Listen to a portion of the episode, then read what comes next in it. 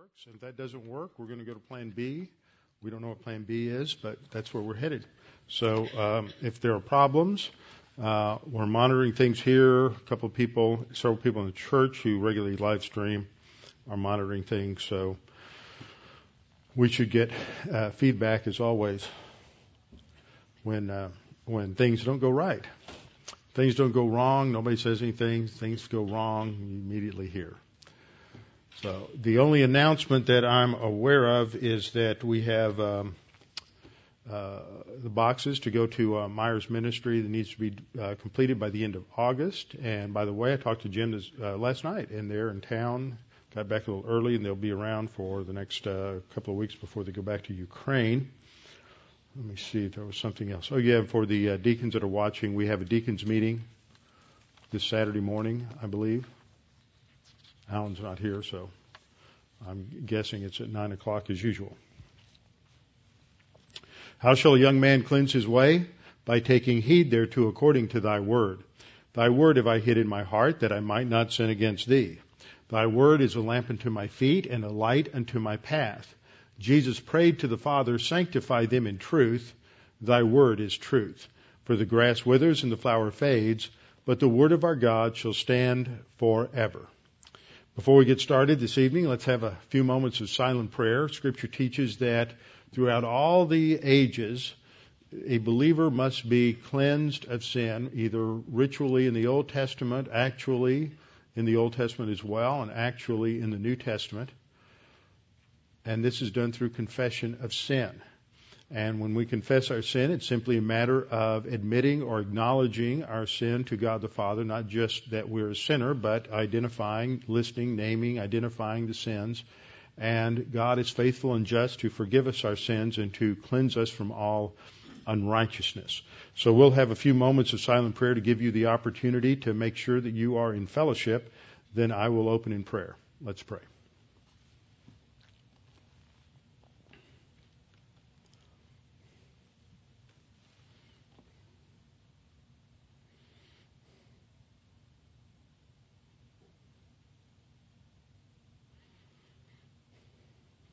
Our Father, we're so grateful for all the grace that you have given toward us, all the many blessings that you have supplied us with, that you have given us everything we need for life and godliness. And Father, now as we come together this evening just to be encouraged and strengthened by your word, we pray that we might come to a greater understanding of the uh, of just the magnificence of your plan of salvation and all that you have done in order to provide for us, and the tremendous sacrifice that Uh, was brought upon our Lord Jesus Christ, and all of the suffering, both physical as well as spiritual, which far surpassed any of the physical suffering he endured, that we may come to a greater appreciation of all that has been accomplished for us, and that we have therefore benefited and been given this salvation, not because of who we are or what we've done or any other factor, but just because of your love for us.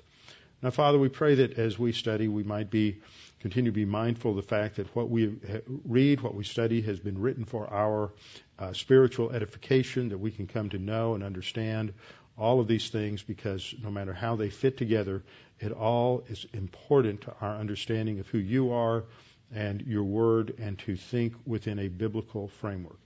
We pray this in Christ's name. Amen. Open your Bibles to Isaiah chapter fifty-two, verse thirteen. Isaiah chapter fifty-two, verse thirteen. We're taking a sidetrack into Isaiah because of the conversation that Philip has, uh, Philip had with the Ethiopian eunuch, recorded in Acts chapter eight. In Acts chapter eight, Philip, who had been directed by first by an angel of God and then the Holy Spirit, approaches this Ethiopian eunuch who's riding on his way home, riding in a chariot, Uh, on the road to Gaza from Jerusalem. And as he comes up on um, up on the, the uh, eunuch, he overhears him reading out loud in, in the chariot. And he's reading from Isaiah chapter fifty-three. And Philip asks him, do you understand what it is that you were reading? And the place where he was reading was from Isaiah chapter fifty-three. He was led as a sheep to the slaughter, and as a lamb before its shearer is silent, so he opened not his mouth. In his humiliation, his justice was taken away, and Who will declare his generation? For his life is taken from the earth. So the eunuch answered Philip and said, I ask of you, of whom does the prophet say this? Of himself or some other man? That is one of the most important questions to address in Isaiah fifty-two thirteen down through fifty-three twelve. Of whom is the prophet speaking? There have been uh, three basic suggestions historically. The first is that it's a historical figure. It's either talking about Isaiah, about himself, Elijah, Hezekiah, or some other prophet. Uh, another option is the view that this refers to the nation or the people of Israel. And that is a view that you will hear if you are speaking to someone from a, a Jewish background who is trained uh, in, uh, in in their beliefs. Uh, many Jews are not. They won't even know who Isaiah is, a lot like a lot of uh, a lot of Christians don't know who Isaiah is. And um, and this just is due to biblical illiteracy that is across the board in our uh, in our culture. But a someone that you're speaking with that is knowledgeable about rabbinic interpretation, modern rabbinic inter- interpretation, the view is that this refers to the national people of Israel. Now there are problems, many problems with that view, not the least of which is that historically, until about one thousand A D, Uh, the rabbinical interpretation was that this was a messianic passage. They understood this to be speaking about an individual, that the servant in this passage was Messiah. Now, in other passages that I pointed out in previous studies, the servant refers to a number of different people in the book of Isaiah. There are places where the servant refers to Isaiah, places where the servant refers to David, places where the term servant refers to Israel. But in the last part here of, of Isaiah, it no longer refers to the people of Israel because they're no longer qualified because of their rebellion against God, because of their idolatry, because of the fact that that they have succumbed to the pagan beliefs of the cultures and the countries surrounding them. They are no longer righteous. And this is one of the qualities that we find of the of the servant in chapter uh, fifty-three, verse eleven. The, the verse reads that by his knowledge, that is his, referring to the servant, my righteous servant shall justify many. So the servant is declared to be righteous, and yet just a few chapters from now in Isaiah uh, sixty-four, I, the prophet Isaiah will say that all of us, uh, that, that, that none of us are righteous. All our works of righteousness are like filthy rags, referring to the entire nation, the people of Israel. So if the entire nation is unrighteous, how can the nation be the righteous servant? This is a major uh, problem that you, that you have with the interpretation of this servant as the nation Israel. There are others. And so the, that leaves us with the option, the third option, which is that this is a messianic prophecy and relates to a future deliverer from, from, uh, of Israel. Now I've put this, uh, uh, diagram, this outline up on the screen in the past, and just to put it in your mind that there's an organization here, that it begins with, uh, it's a chiasm. I'll go ahead and put that chart there with uh, the, the letter X there that marks the indentation, moving in, moving out. A, A, B, and C statement, then B prime, A prime. The, the first and last statements mirror each other. The B lines, B and B prime, mirror each other. And the middle C line is the focal point of this, uh, of this type of literary organization. Another thing you should note here is, as uh, I've talked about this in the past few weeks, it's always important whenever you're in a passage like this to be able to identify who the speakers are. And that's not always easy. You need to identify who's speaking, to whom are they speaking, to whom do these prepositions and pronoun, um, excuse me, to whom do these pronouns refer, and these relative uh, relative pronouns, who, um, whom, my, his, your, who's the referent there? And that's that's important to understanding uh, a lot about the passage. As we look at this, and you may want to make a not- notation of this in your Bible, the speaker at the beginning in fifty-two thirteen to fifteen is God. Yahweh is the one speaking at the beginning, and Yahweh is the one who speaks at the end in verse ten, most likely, because there's a shift by the, at least the middle of verse eleven to by his knowledge, my righteous servant. So once again, it's God by that point, but m- most believe, and it seems likely that ten is part of this. So ten, eleven, and twelve are the conclusion, sandwiched in between the opening and the closing, where God is the speaker. There is a report from fifty-three, one through nine, a report from somebody.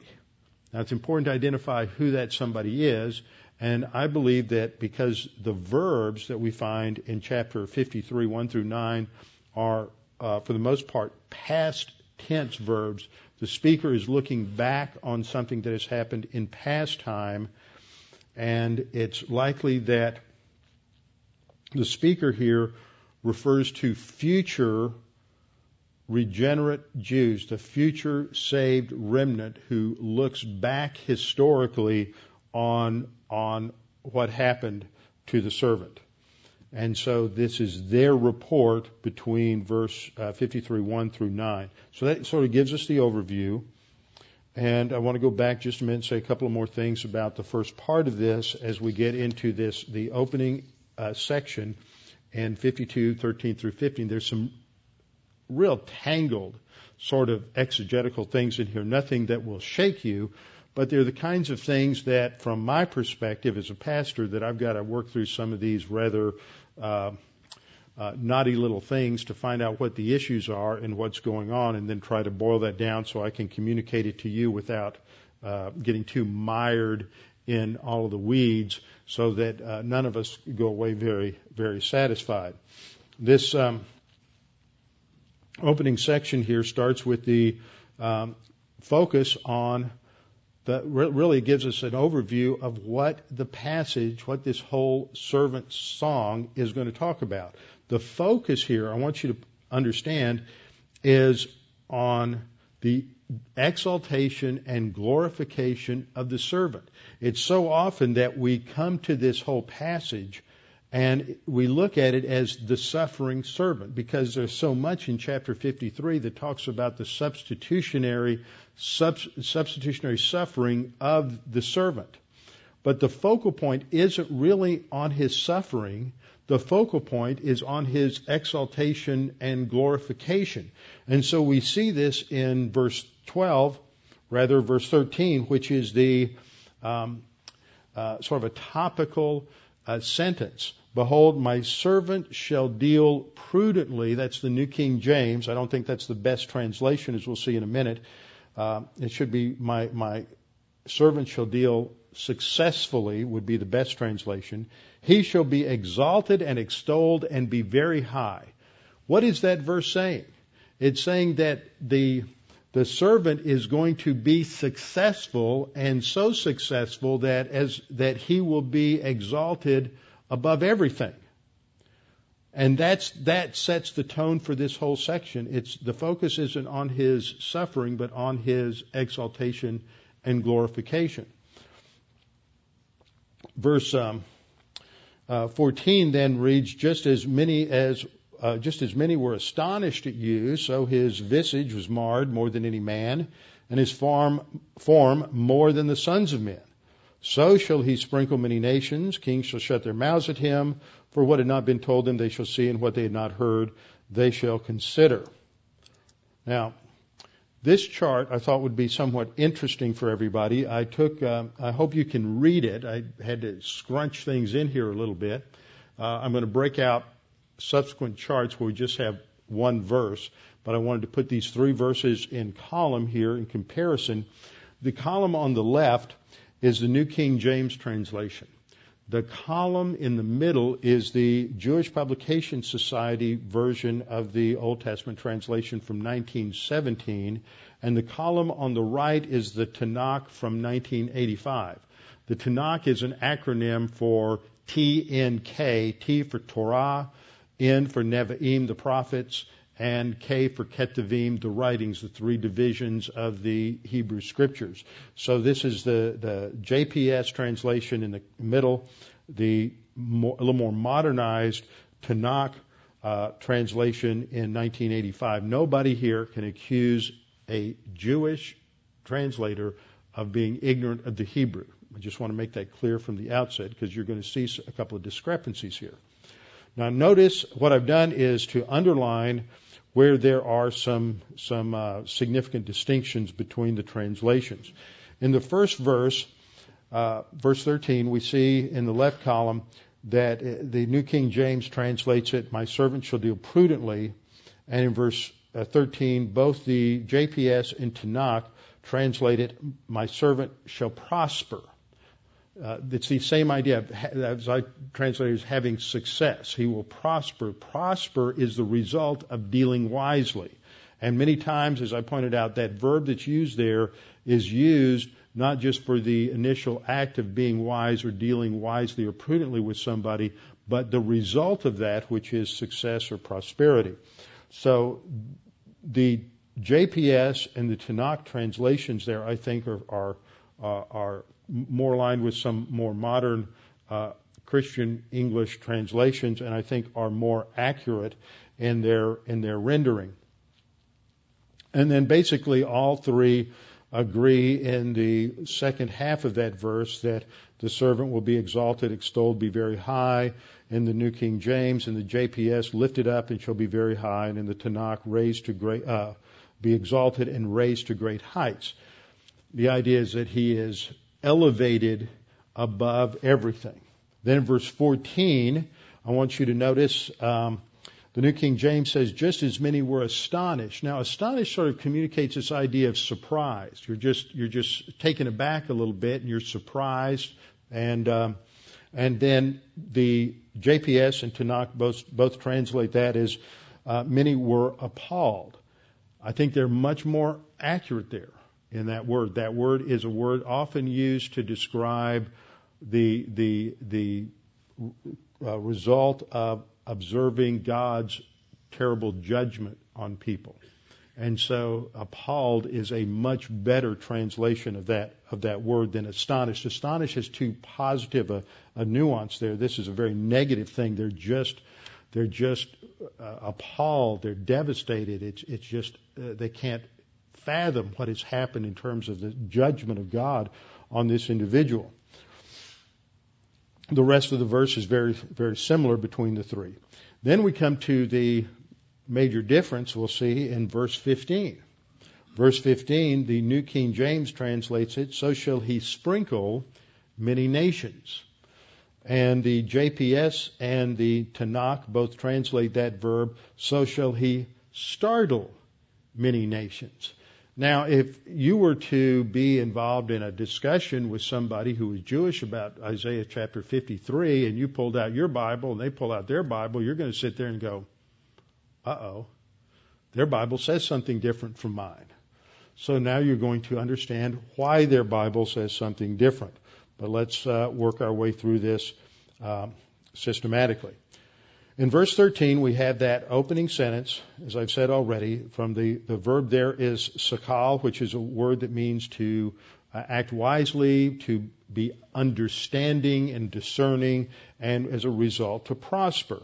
Uh, eight English words are used in the Old Testament to translate this verb. It sometimes means instruct, or to be prudent, to understand, to see, to make wise, to have success, or to act with insight or devotion. The focus in this verse is on acting wisely, that is, bringing about success, accomplishing what you intended to accomplish, bringing your mission to a positive conclusion. And the second line then explains uh, that that success is his exaltation. It parallels that. The second line uh, explains the result of that success is that he is exalted, elevated, up to heaven. So the theme, this is the theme verse for this whole section, the exaltation of the servant. The whole section is not about the suffering servant, but about the exalted servant. But he suffers to be exalted. That is the key to under, understanding this. Now, the words that are used here to describe his exaltation. Notice you have three verbs. He's exalted, he's extolled, and he'll be lifted up very high. This is one of those passages where language is too limiting upon uh, upon the prophet. He piles these verbs on top of each other to express the ultimate magnitude of what happens. He's he's not just honored. He's not just glorified. These words are too too weak. He he piles these uh, verbs on top of each other to indicate the highest conceivable exaltation. And two of these words are used in other passages in Isaiah as a description of the highest throne in heaven, the throne of God. In Isaiah chapter six one, uh, Isaiah, as he sees God in heaven high and lifted up. These are two words that are used here to re- refer to the servant as well. He indicating he's elevated to the level of the throne of Yahweh. In Isaiah fifty-seven fifteen, he's called the high and lofty one. Yahweh, sitting upon his throne, is the high and lofty one. Same verbiage. So to use these verbs uh, and apply them to the exaltation of the servant here indicates that he's elevated to the level of, of the throne of God. This fits with the theology of Psalm one hundred ten. Psalm one hundred ten begins with the Lord said to my Lord, sit at my right hand. This is the, who is who are those two lords? Uh, David is the one writing the psalm, and he says, the Lord, that's the speaker, the Lord, which is Yahweh, said to my Lord. So who's in authority? Who is the Lord over David? The Lord over David is not, can't be a human Lord, because David is the highest authority in Israel. There's no authority, human authority over David. The only authority over David must be a divine authority. So the my Lord of that statement, indicating the one in authority over over David, must be uh, on the level with, with God, with deity. And he has said that the first Lord, Yahweh, says to my Lord, sit at my right hand. This is the position of honor at the side of the of the highest throne in heaven. This is applied to Jesus in the New Testament, and the passage that gives us the greatest picture of the exaltation of of uh, Jesus is in Philippians two nine to eleven. For this reason also God highly exalted him. For what reason? Because Jesus humbled himself to the point of obedience and going to the cross. That's the previous verses. Highly, God highly exalted him and bestowed upon him the name which is above every name, so that at the name of Jesus every knee will bow, of those who are in heaven, on earth, and under the earth, and that every tongue will confess that Jesus Christ is Lord. That is a statement of deity, that Jesus Christ is fully God, to the glory of God the Father. So verse thirteen of Isaiah talks about his exaltation. Well, verse fourteen begins with another very interesting kind of construction, and this is one of those constructions that really took me some time uh, to work through, because it's an unusual construction in, in the Hebrew, but it's one of those constructions that involves three comparisons, or possibly two comparisons in one contrast, or two contrasts and then a comparison. And you have to work through every permutation of each possibility to figure out how it would play out in terms of every word or phrase in, in the sentence. So it takes a little while to untangle uh, everything related to this. But it's it's um, it starts off with this phrase, just as... Uh, just as many were astonished at you, and so his visage was marred. So you have just as, and then so, and then verse fourteen begins with so. So you have this interesting phrase, just as, so, and so. So what's that all about? What does that uh, communicate? So that has to be uh, taken apart, and part of our understanding of that is to understand the identification of the Uh, pronouns here, the terms like many, uh, just as many were astonished at you. Who's the you?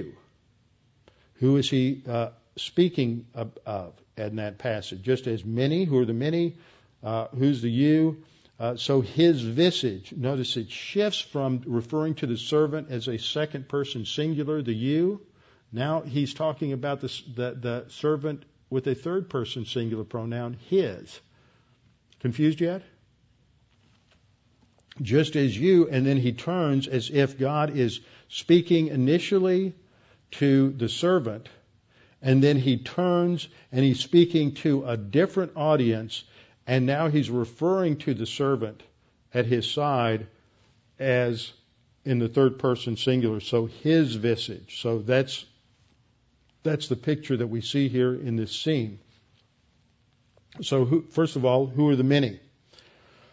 There are those who think that the many refers to, is just a general term, this is pr- probably pretty close, a general, non-specific term referring to all of humanity. You have passages such as uh, just the next verse, uh, verse fifteen, so shall he sprinkle many nations. There the many refer to all of the nations on the earth apart from Israel. So he shall sprinkle many nations. In Isaiah fifty-three eleven, once again, as we come back to the close of chapter fifty-three, when God once again is the speaker, we read, uh, he shall see the labor of his soul and be satisfied by his knowledge. My righteous servant shall justify many. To whom does that many refer? That refers not just to the Gentiles, but to the Jews as well. So that is a non-specific term referring to all of humanity.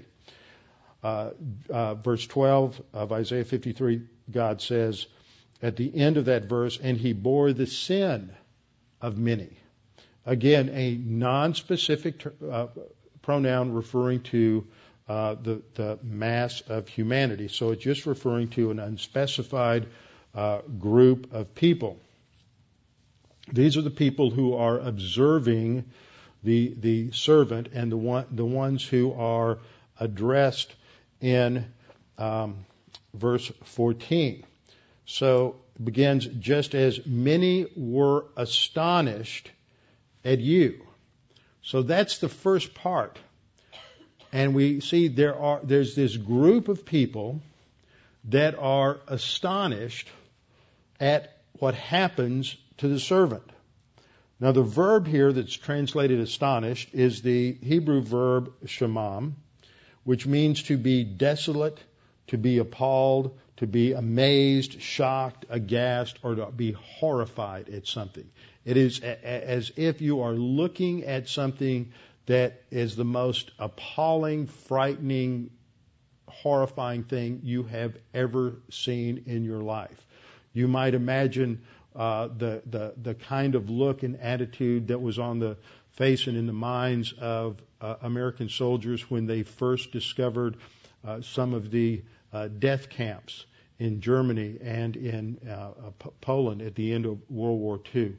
Just beyond belief, the, the suffering, the horror that they saw uh, before them, all of the suffering. And so now there's going to be an explanation in the next two clauses, in uh, the last half of verse fourteen and the first half of fifteen. They describe two different groups of people. Both are initially appalled as they see what has happened to this, this individual. And so the first so reads like this. So his visage was marred more than any man, and his form more than the sons of men. Now, when we compare that with the J P S version and the Tanakh, we see a similarity, that his visage is, uh, in the J P S version, his visage, which refers to his face, is unlike that of a man, his form unlike that of the sons of men. Uh, the Tanakh version translates, so marred was his appearance, unlike that of man, his form beyond human semblance. So what both the J P S version and the and the Tanakh tr- understand this to be, that this is translated as if this is an individual. And even if it allegedly refers to the nation, It is beyond description, some, something that is destroyed beyond description and no longer has the appearance that they once had. It's no longer recognizable. Now, I don't think you can really apply that to the Jewish people, even in light of the Holocaust, because they were still recognizable as the Jewish people afterwards.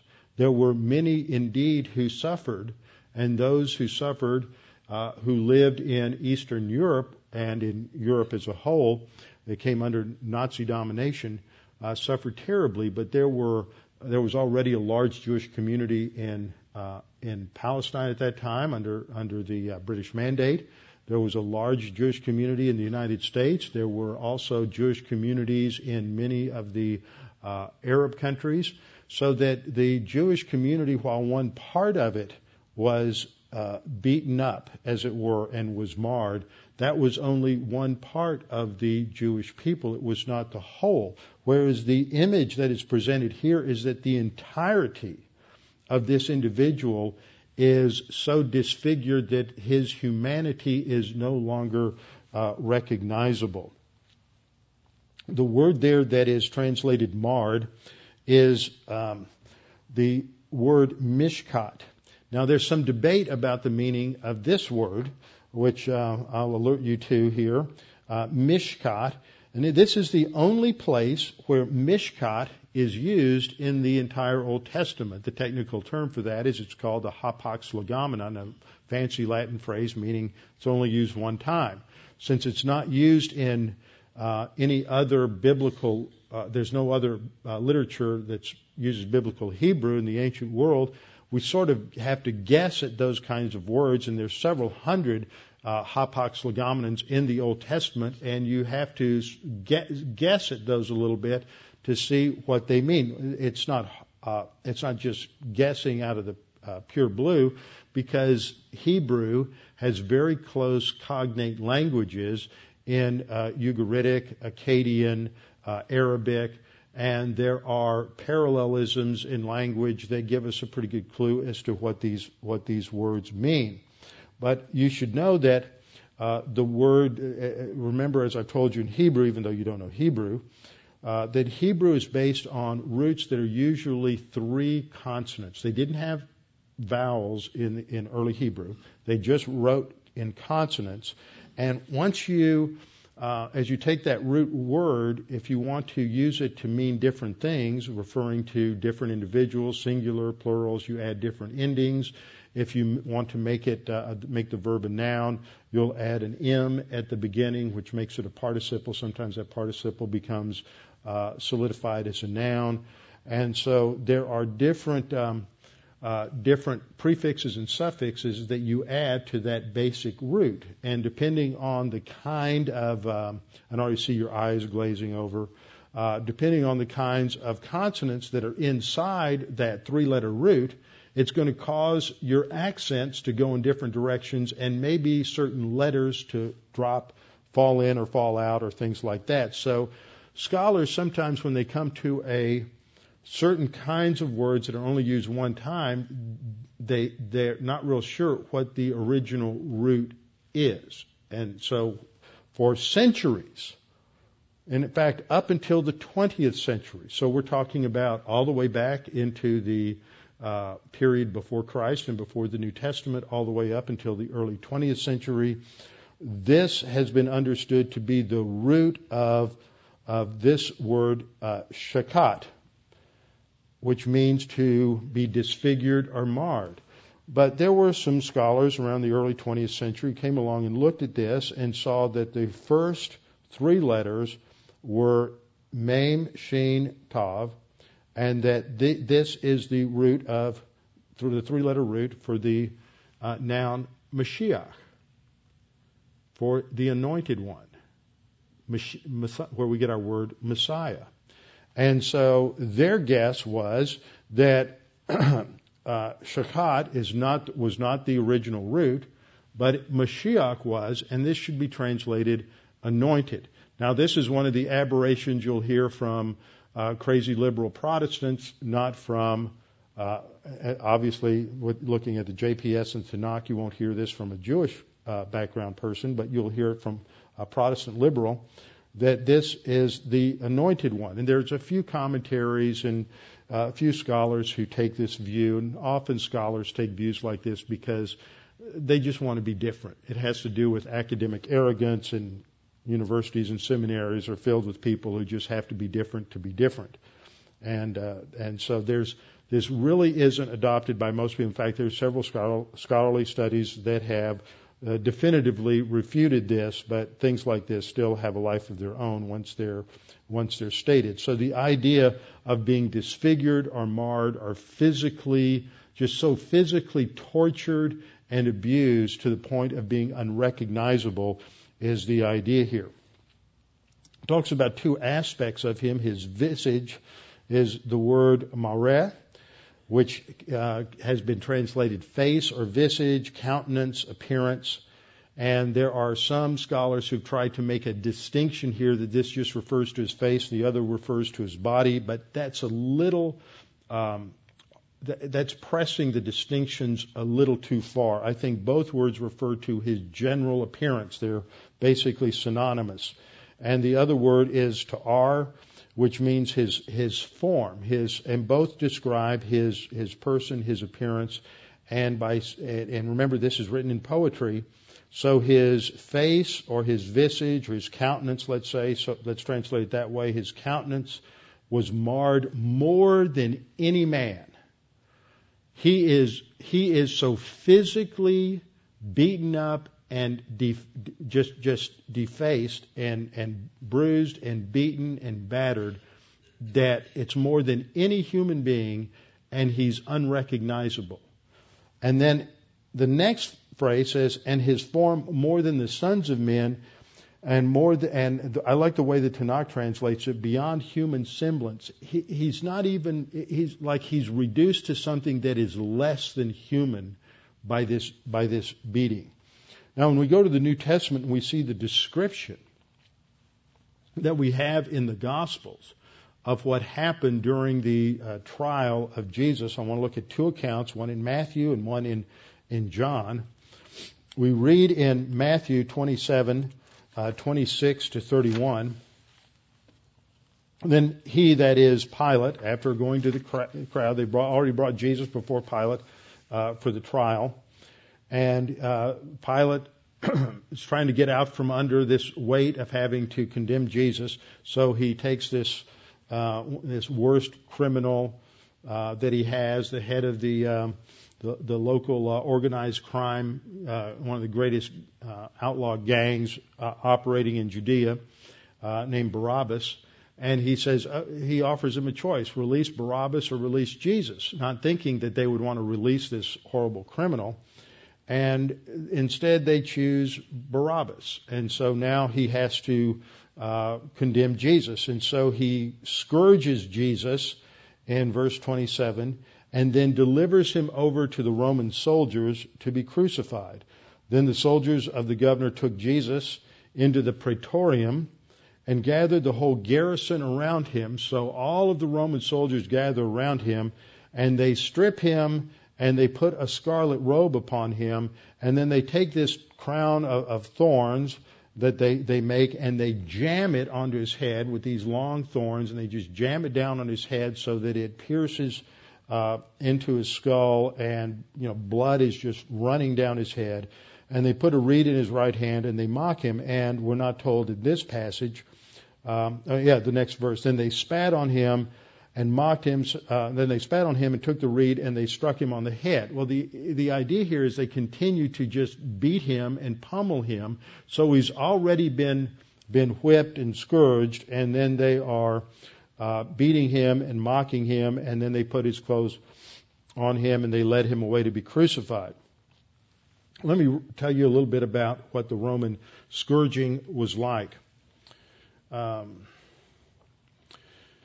as administered by the Romans, there were three different types of scourging. There was the fustigatio, which was a less severe beating for minor crimes, the flagellatio, which was a flogging, and the worst form was the verberatio, which was a scourging and was the most uh, terrible of all of the uh, punishments by whipping.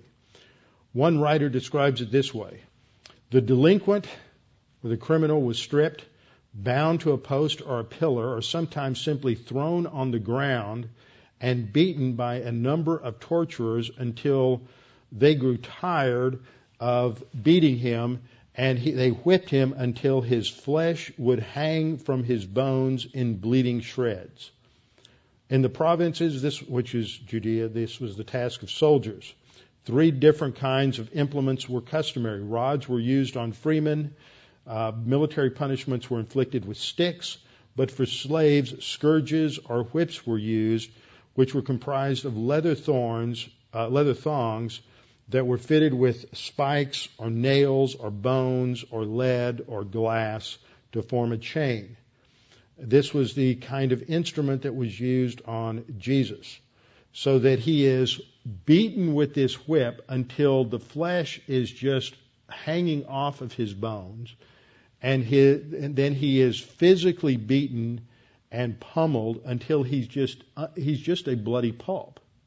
This is exactly what Isaiah is prophesying, that this servant is is beaten beyond recognition. He doesn't even look human anymore.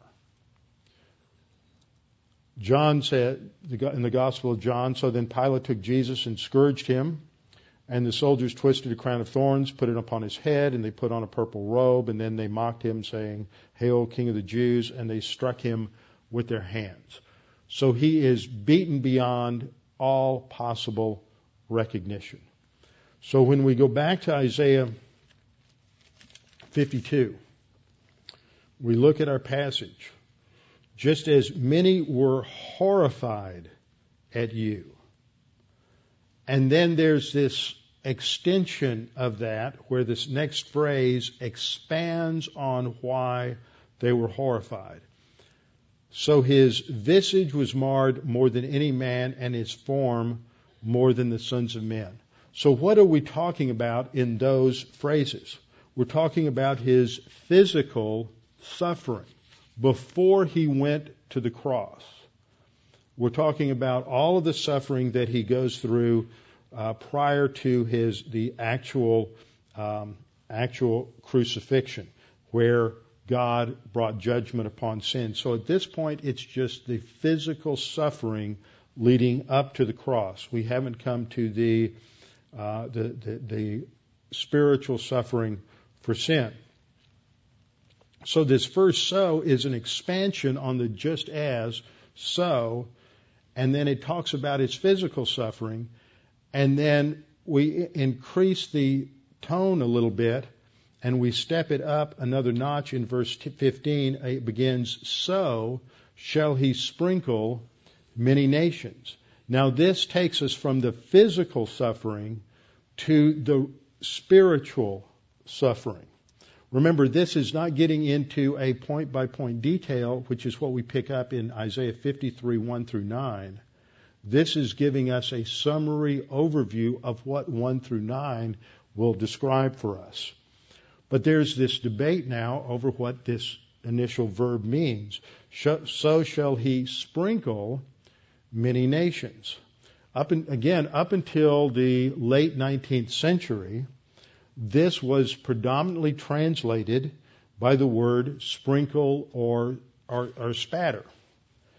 So shall he sprinkle many nations. But as you see in the J P S nineteen seventeen version and the Tanakh, it is translated as startled. Now what's interesting, let me go back. Notice how in the uh, J P S and Tanakh versions, it doesn't translate it as astonished. It translates the word there, shamam, as appalled. It's a very negative thing. There, this first, this group is appalled and horrified. That is an extremely negative word. But startle isn't a negative word. Startle fits with astonished, not with horrified. So that's the first problem I have, is that if the tone is set by something negative, and the word shamam is used in many passages to relate to the horror at which, with which people view the judgment of God, then appalled is the right translation, but it doesn't fit with this next idea of, of being startled. However, since the early twentieth century, more and more scholars have come along wanting to translate this word as as startled. Now, in our most of our modern uh, contemporary translations, such as the N I V, the New American Standard Bible, the uh, H C S B, which somebody recently texted me about and said, "What's the H C S B?" This is the Holman Christian Study Bible put out by Holman Publishing, and that is a fairly recent translation. But they continue to translate this term as sprinkle. Now, these men who translate uh, these these translations are no dummies. They have excellent education in uh, in Hebrew and Aramaic, and they have as they're as qualified in the, that field as any rabbi or any Jewish scholar in terms of the basic ling, uh, linguistic education and background and um, and, and training. So, what what is the issue here? Well, the issue here is that for some, as they approach the translation here, because they start with the assumption that this is not the an individual, the Messiah, but this is this is the nation, that sprinkle somehow doesn't fit the idea. So they started looking to see if there was some secondary meaning somewhere that they could find. So what they did was they discovered that this word that's translated sprinkle, which is uh, nazah, that they uh, suggested that there was a second form of the word, uh, like a homonym. We have homonyms in English where we have words, or homophone, where we have words that are spelled the same way, but they uh, or they sound the same way, but they have different meanings. So this would be another word spelled the same way, but it has a, a, a different meaning, and so it's listed in Uh, one of the uh, one of the Hebrew lexicons as uh, nazah, nazah two, and it is actually listed in uh, lexicon B D B, Brown, Driver, and Briggs. The last edition, I think the one used by most people, came out in nineteen eighteen.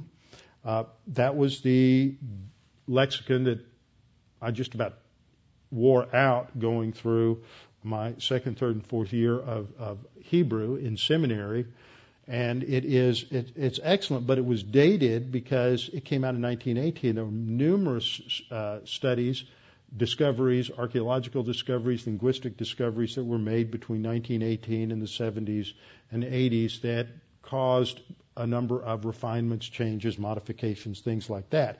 But B D B was the standard up until the nineteen nineties. When it's been replaced by a five-volume work. B D B was a one-volume work, about two and a half inches thick. Now it's replaced by a five-volume work that is considered the, the ultimate in Hebrew scholarship, you, referred to by its acronym HALOT, meaning the Hebrew Aramaic Lexicon of the Old Testament. Now the reason I say that is because B D B lists this second form of nazah, but under it, it says in parentheses, nazah, and then it gives the meaning, or, or before it gives the meaning, it has in parentheses, dubious. And the only citation it has for the meaning of startle is Isaiah fifty-two fourteen. So, wait a minute, that seems a little odd that the only place you can find this meaning is here. They identify it as a dubious meaning, but when you come to the nineteen nineties and the publication of HALOT, it doesn't even list that secondary meaning at all. And the subsequent lexicon, uh, lexica that have been put out uh, for, in Hebrew don't recognize this as a legitimate meaning.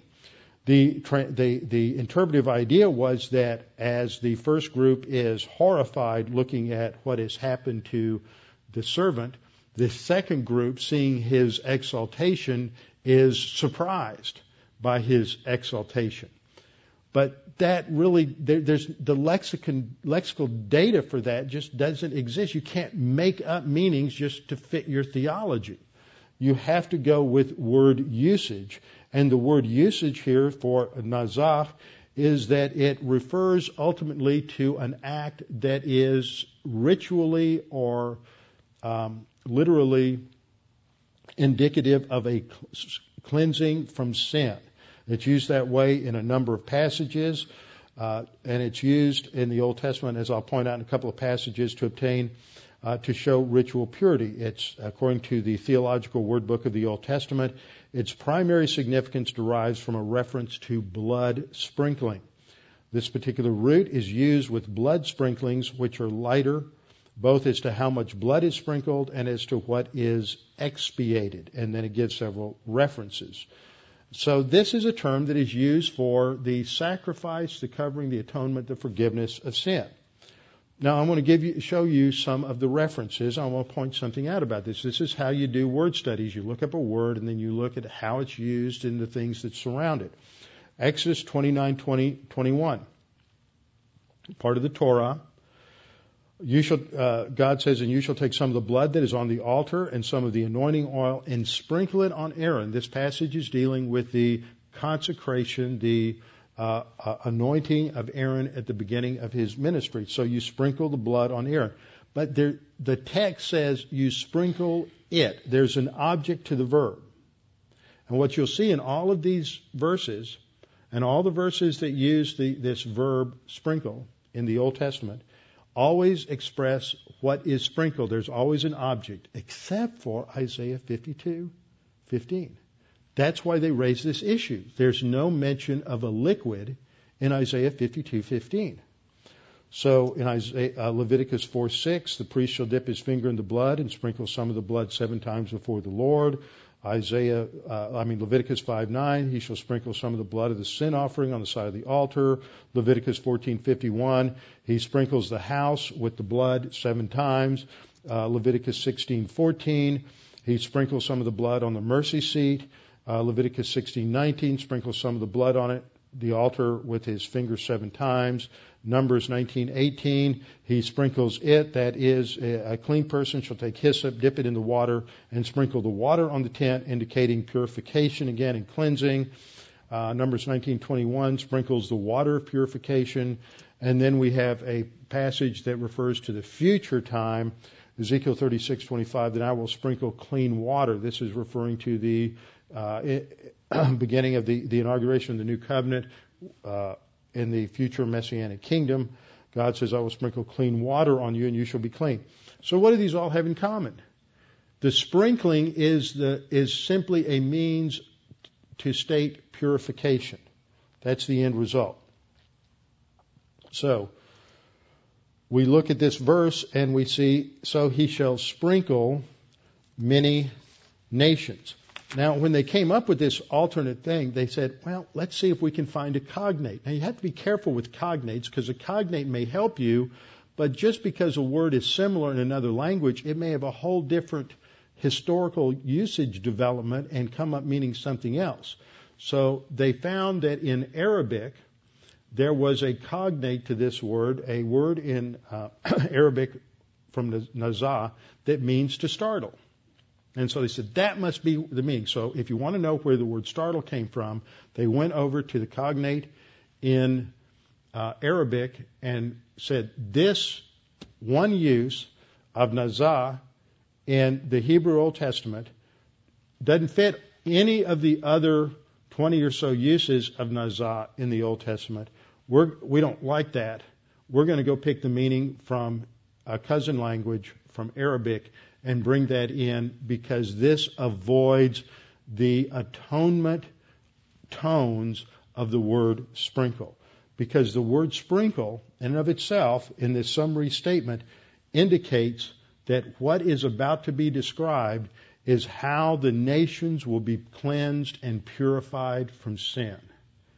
And it, it doesn't say that per se, but it has that tone because everywhere else that the word nazah is used, That's what it that's what it described. So startle doesn't work because, first of all, it's not an attested meaning of the word anywhere else in the Scripture. Number two, it doesn't fit the context here at all. It doesn't fit with the concept, concept of being appalled or horrified back in verse fourteen.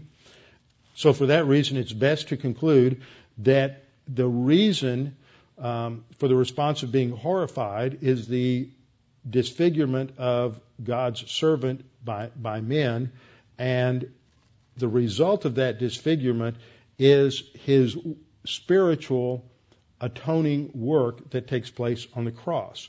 So the just as at the beginning of verse fourteen describes the the horror expressed by men as they see God's judgment upon the servant. The first group, the first so, talks about his physical suffering. The second so, so shall he sprinkle many nations, talks about the spiritual aspect of his suffering when he pays the penalty for sin. And the result of this is then expressed in the last part, that kings shall shut their mouths at him. For what had not been told them, they shall see, and what they had not heard, they shall consider. Now, there's a couple of different ways in which people interpret this. The first is that, that they shut their mouths in despair because they are, they, they've seen the truth and they're under judgment. The second view is astonishment. And I think it's the second view, that they that they are their mouths are shut because they see what God has done in the exaltation of the servant. That this one who was so beaten and so uh, abused physically that he looked like something less than human is raised to a level that elevates him above the angels and above all humanity to something that is superhuman at the right hand of God the Father. And as a result, they are standing in awe as they begin to understand and comprehend the Father's plan of salvation. And that's what is expressed there at the end. So this whole passage is talking about the exaltation. That's the focal point of the servant. But the servant is exalted, as Philippians two says, because he has been obedient to the Father and he has suffered for our sins. This sets up the introduction now for us as we get into the next section, beginning in verse one uh, next time, where we see this report that is that is laid out from the lips of a future believing remnant who is proclaiming that no one has really listened to them. No one has believed us. No one has has understood the power of God in this, and then their explanation of what it wa- was that the servant accomplished. And this goes down to verse nine. We'll begin that next week. Father, we thank you for this opportunity to study this this evening, to uh, see your this magnificent prophecy, and to understand how this has been worked out in history, and how every detail of this prophecy was fulfilled in the individual uh, Jesus of Nazareth when he was brought before Pilate, when he was uh, beaten and whipped and scourged, when he was taken to the cross, crucified, where he paid the penalty for our sins during that horrible time from twelve noon to three p.m., when you brought darkness upon the face of the earth, and he Uh, there was our substitute as your lamb who stood in our place as our uh, substitutionary atonement. And Father, we pray that this might uh, really help us to understand more fully all that was accomplished at the cross that led to his ultimate glorification and exaltation to your right hand even now. We pray this in Christ's name. Amen.